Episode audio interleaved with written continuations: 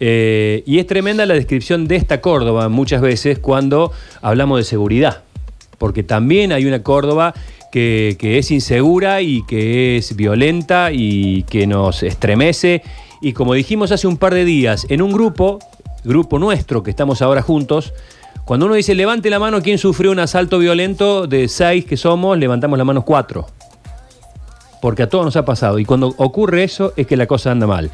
Querida amiga, compañera de trabajo de muchos años, Erika Trocero, conductora del programa Vení Mañana, que se emite por Tele8, ha sufrido un violento asalto donde sufrió en carne propia la inseguridad. Hace 48 horas a nuestro productor Félix Rodríguez le robaron al lado de la cara, en el dormitorio, mientras dormía.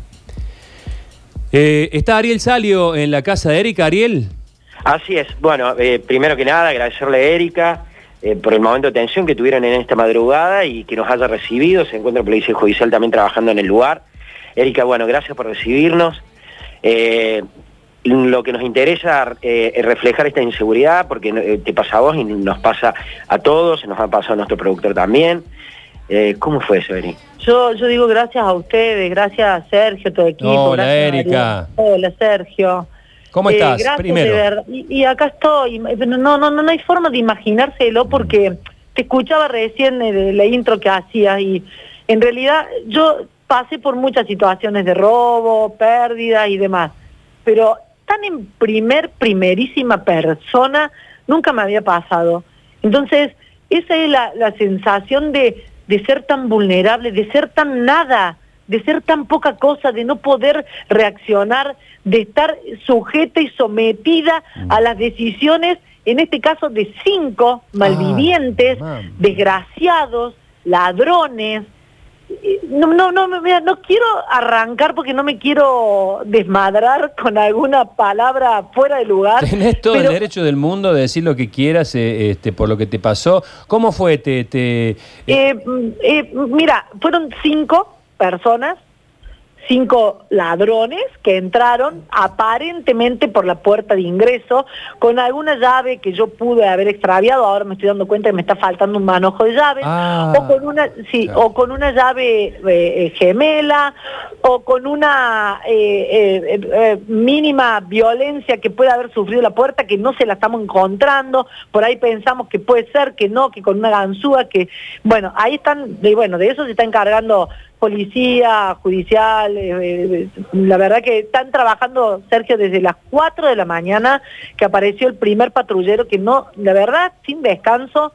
Esto ocurrió a las 3 de la mañana.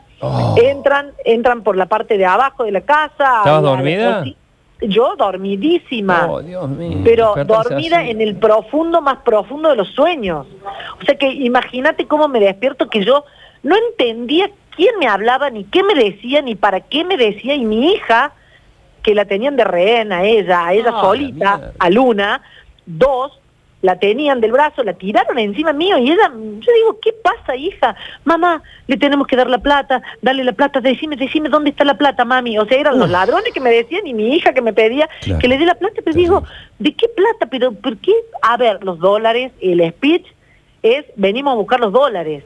Vos podés no tener dólares, y ellos entran diciéndote, venimos a buscar los dólares, ¿entendés? Así de violento es el atraco cuando entran, y encima 5 personas desparramadas por la casa. ¡Qué horror! Porque uno estaba en la pieza con Manuel, y yo decía, ¿qué le están haciendo a Manuel? El otro con Martina, y los otros 2 estaban con Luna y conmigo, y otro estaba abollando por la casa, abriendo y cerrando puertas. Una situación. Erika, ¿y cómo te va? Luchi Bañas te saluda. ¿Cómo estás, Lucho? ¿Cómo estás? Ellos sabían que estaban en tu casa, aparentemente conocían que vos vivías ahí, o era como al voleo, digamos. Mirá, yo quiero creer que no. O sea, yo pienso que no. No me dio la sensación de que ellos podían saber que yo vivía acá. Pero ¿y te reconocieron cuando te vieron? No me dejaban levantar la cabeza. Claro. No me permitían que mire. Claro. Yo intentaba levantarme para decir, bueno, voy a buscar la llave para que busquemos, se llevaron oro, cosas que uno va guardando de recuerdos, ¿viste? Y entonces no tenían miedo que yo nos decían no toquen ningún botón. Sí, sí, sí. Alarma comunitaria, alarma de ADT, algún botón. El modus, no toquen ningún botón. El modus operandi, es exactamente el mismo. Lo viví en términos muy parecidos con el grito de ¿dónde está la caja fuerte? En vez de dónde están los dólares, ¿dónde está la caja fuerte? Porque estiman, el mío fue evidentemente el voleo, estiman que hay, se juegan a que hay. Y también cuidando tus manos, que no vayas a tocar nada que pueda tener un botón oculto. El mismo modus operandi. ¿Qué lo parió? Por eso yo creo que no fue al voleo, porque eran 5 personas a las 3 de la mañana. Claro, no, a ver, no. Entonces 5 de la mañana, 5 personas a las 3 de la mañana no eligen tu casa así al dedo. Esto ha sido antes, con una previa, pero yo no sé si ellos sabían que yo vivo acá. Podré ser muy ingenua, capaz sí lo sabían, la verdad no lo sé. Sé que la casa la tienen que haber marcado de alguna manera, porque 5 personas no entran a las 3 de la mañana así porque sí, porque pasaban al frente. No, claro, sí, una banda. Claro, una banda. Bueno, ¿cómo están? ¿No habían visto nada sospechoso? Perdón, Mariana, ¿cómo? Le pregunto a Erika si, por un lado, si no habían visto nada sospechoso en los días anteriores, a lo mejor ahora con el diario del lunes pueden recordar algo, y por otro lado, ¿cómo está tu hija emocionalmente? No, mira, te contesto la primera. Yo no soy muy poco observadora, entro y salgo. La verdad que en esta pandemia entro a casa al mediodía cuando vuelvo del programa y después difícilmente salga por alguna compra o algún trámite, pero entonces no soy como muy observadora. Sí pasa mucha gente. Claro que cuando uno sale con el auto, relojea para un lado, para el otro, ve alguna carita que no es ningún vecino, sí, pero nunca pensé, digo, esta gente está mirando, la verdad que no. Y evidentemente sí, estaban haciendo eso, porque, bueno... Y mis hijos están muy, muy conmocionados, muy, muy sensibles, esa es la palabra, muy sensibles, pobrecitos, angustiados, choqueados, y yo como mamá, quienes somos mamá y vos papá, Sergio, ustedes chicos ahí, los padres estamos para proteger a los hijos, y a mí me dio la sensación de que yo no podía hacer nada por ellos, entonces la verdad que es devastadora, desgarradora la situación de decir, pucha, yo estoy más vulnerable que ellos, no poder prevenir lo que podría haber sido un desastre. Si totalmente.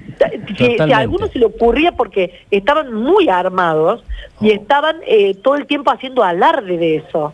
Entonces, el aboye psicológico que te produce eso es una cosa que, bueno, ojalá que ellos lo puedan superar. Y yo voy a estar con ellos para ayudarlos. Pero por supuesto, sé lo madraza que sos con esos críos, así que no me cabe duda. Y uno termina cayendo en esa trampa, en esa frase tramposa que es, menos mal. Esta frase me la dijo el Pablo Citoni. ¿Vos te acordás que a Pablo le robaban la camioneta? Con su hijo adentro, con el bebé adentro, que le gritaba, se tiró la esposa de Pablo adelante de la camioneta para que saquen a mi hijo de adentro, porque era un bebé, estaba en una sillita, en un Moisés atrás, y termina diciendo la frase tramposa, por suerte no nos hicieron nada, como diciendo qué buenos que fueron, ¿no? Sí, Sergio, es lamentable. Y yo, sinceramente, Sergio, agradezco que ustedes estén acá, la movida de todos los medios, radio, tele, noticiero, porque yo, no quiero que nadie venga a devolverme ni la compu, acá tiene su play, su compu, no, yo quiero que esto no vuelva a ocurrir, yo quiero ser la última, Sergio, ¿y sabes por qué? Porque yo no puedo entender que no podamos estar viviendo tranquilos y en paz bajo nuestro techo, que hemos hecho con el sacrificio de nuestro laburo. No digo estar tranquilos en la calle, en la vereda, en una plaza, que también debiéramos, sino estar tranquilos y en paz dentro de nuestra casa. A ver, dormir tranquilos ya no podemos. Claro, es la pregunta final. Es la pregunta final. En el centro de tu dormitorio, en el lugar más íntimo y privado que tiene la casa, ahí fuiste vulnerada. Claro. Erika, ¿y tenías así sistema de alarma, rejas? Sí, todo eso todo en ese orden, más alambre de púa, más el patio parece un campo de concentración, digamos rejas, a mí me entraron por una ventana que no tenía rejas el 31 a la madrugada, que no estábamos, 31 de enero, primero de año, rompieron una ventana, entraron, saltó la alarma, se fueron. Claro. Bueno, le puse reja a esa ventana y otras dos que no tenía. Y bueno, y así me voy encarcelando y no alcanza, fíjate. Terrible. ¿Qué lo parió? Terrible, Toda la solidaridad. Bueno, nada, en ningún momento amenazaron con nada, con... Sí, amenazaron, si no te callás, le pego un tiro. Este pendejo ya me cansó, a Manuel le decían. ¿Cuántos animales? 15. Ya me canso, te pego un tiro si no te callas. Sí, sí, es dentro de ese modus operandi, frase tan estúpida, pero de esa forma de actuar está... Alguna vez leí en algún libro que la forma de humillarte y esa violencia verbal ejercida todo el tiempo, la exhibición de armas, que sean o no sean reales, yo dudo mucho que la que usaron conmigo haya sido real, pero no importa, pero el grito constante es... No vayas a tener un momento de lucidez, no vayas a tener un momento de lucidez. Todo el tiempo, con esa violencia verbal, ¿no? Sí, porque física nos ataron, nos apretaron un poco las manos, a mano la bolsa en la cabeza, digo, también, pero si se quiere, nadie recibió un golpe. Que yo, sinceramente, Sergio, agradezco que no le hayan tocado ni un pelo, porque lo pensé lo peor de lo que te puedas imaginar cuando tenés hijas mujeres. Pero sí, vos misma, Erika, vos misma, estabas en cama, imagino una situación personal, uno no duerme vestido, qué sé yo, pero esa situación donde vos decís la pucha. Y además, mirá, ¿no? en este momento tan dramático te surge naturalmente la palabra agradezco, no tenés que agradecer nada, simplemente... Esa es la trampa. Agradezco que no pasó nada. Esa es la trampa. Pasaste un momento terrible. Qué buenos que fueron. Bueno, que te digamos lo que te digamos, ahora sé que no te va a sacar esta situación. A nuestro compañero que le robaron como a vos, pero en el otro extremo, porque a nuestro productor le robaron hace 2 días en el dormitorio con el mayor de los sigilos, se lo vaciaron con él dormido. La ficha le está cayendo por estos días, digamos, porque primero el cuerpo te libera todas las endorfinas necesarias para que vos, seguramente vas a necesitar un proceso, así que todo lo que te digamos ahora va a sonar como verso, pero vos sabés que tenés amigos en todos lados, que te bancamos y bueno, permitite pasar este tiempo, las semanas, estos primeros miedos y demás, pero sabés que estás cuidada por un montón de gente. Muchas gracias, Sergio, la verdad que siento que es así que te agradezco enormemente y ojalá nos crucemos en mejores situaciones. Gracias. Ojalá que sí, te mando un beso. Bueno, Ariel, no sé si te quedaba algo, vos te fuiste hasta allá, cerrar la nota. No ampliar mucho, lo único la policía encontró el celular, está tirado acá a la vuelta, el celular de Erika. En este momento, por supuesto, se están investigando y simplemente, Eri, preguntarte, ¿eran jóvenes los chicos o eran jóvenes? Jovencitos, que eso yo creo, para mí, eran uno con experiencia que comandaba, digamos, la batuta ahí de los otros 4, y los 4 eran como muy jovencitos que... es lo que yo ya lo dije y por ahí me quiero morder la lengua y digo, lo digo, no lo digo, pero es lo que siento. Creo que estos son los otros... los nuevos ladroncitos, los nuevos choritos, que si seguimos así van a ser grandes ladrones de la pandemia, ¿no? Esto es lo nuevo, porque se notaba que eran muy jovencitos. Bien, gracias, Eri.